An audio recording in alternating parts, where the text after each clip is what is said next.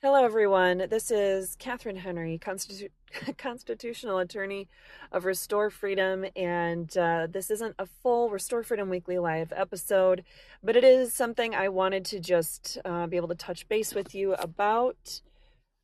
Not even sure if my audio is working, guys. Sorry. Um, all kinds of interesting things happening here. I normally don't do live streams directly to Podbean at noon on Tuesdays, but I'm doing that because we are uh, still in Michigan with some uh, family emergency situations, and we'll be here until that first weekend in September.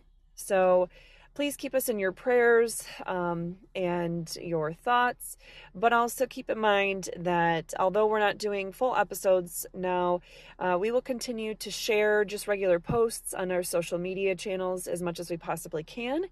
And we also uh, want to encourage you to check out all of our prior videos and episodes, even before we started Restore Freedom Weekly, even the older videos from uh, 2020, 2021, etc. There's a lot of information on there uh, meant to educate you and inform you and give you the tools to be able to fight for your freedom. So go ahead and check out those older videos. Go ahead and check out the episodes from this year and last year. Uh, specifically, if you haven't listened to them recently, or perhaps you never listened to them at all, go ahead and check out our videos uh, from um, or prior podcast versions from the. Um, the when I talked about recent U.S. Supreme Court decisions, so there were uh, several happening in uh, the middle of 2022, and then we had some recent ones uh, a couple months within the last couple months from uh, this year. But all kinds of important decisions. Uh, of course, we talked in detail about the Dobbs case, which was the abortion case. We talked in detail about the New York Rifle Association case. Uh, that is, of course, the Second Amendment uh, Second Amendment case from last year.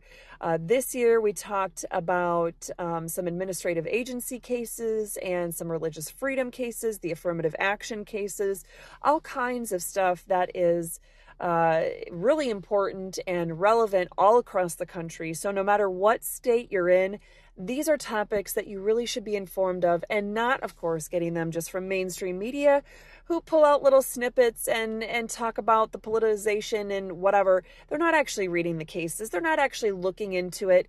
Uh, they're just you know hearing from other attorneys saying about well what this might mean for future things. But let's look at what the courts are actually saying. And then if you look at those videos or listen to the podcasts uh, you'll also be able to see for yourself the parts of the constitution that are relevant uh, so you're not just hearing about what United States Supreme Court justices are saying about the Constitution, but also having that frame of reference and being able to point directly back to the Constitution itself. So, um, anyway, um, thank you so much, guys, for uh, all that you do to support us. And uh, we look forward to uh, coming back with full episodes again in September.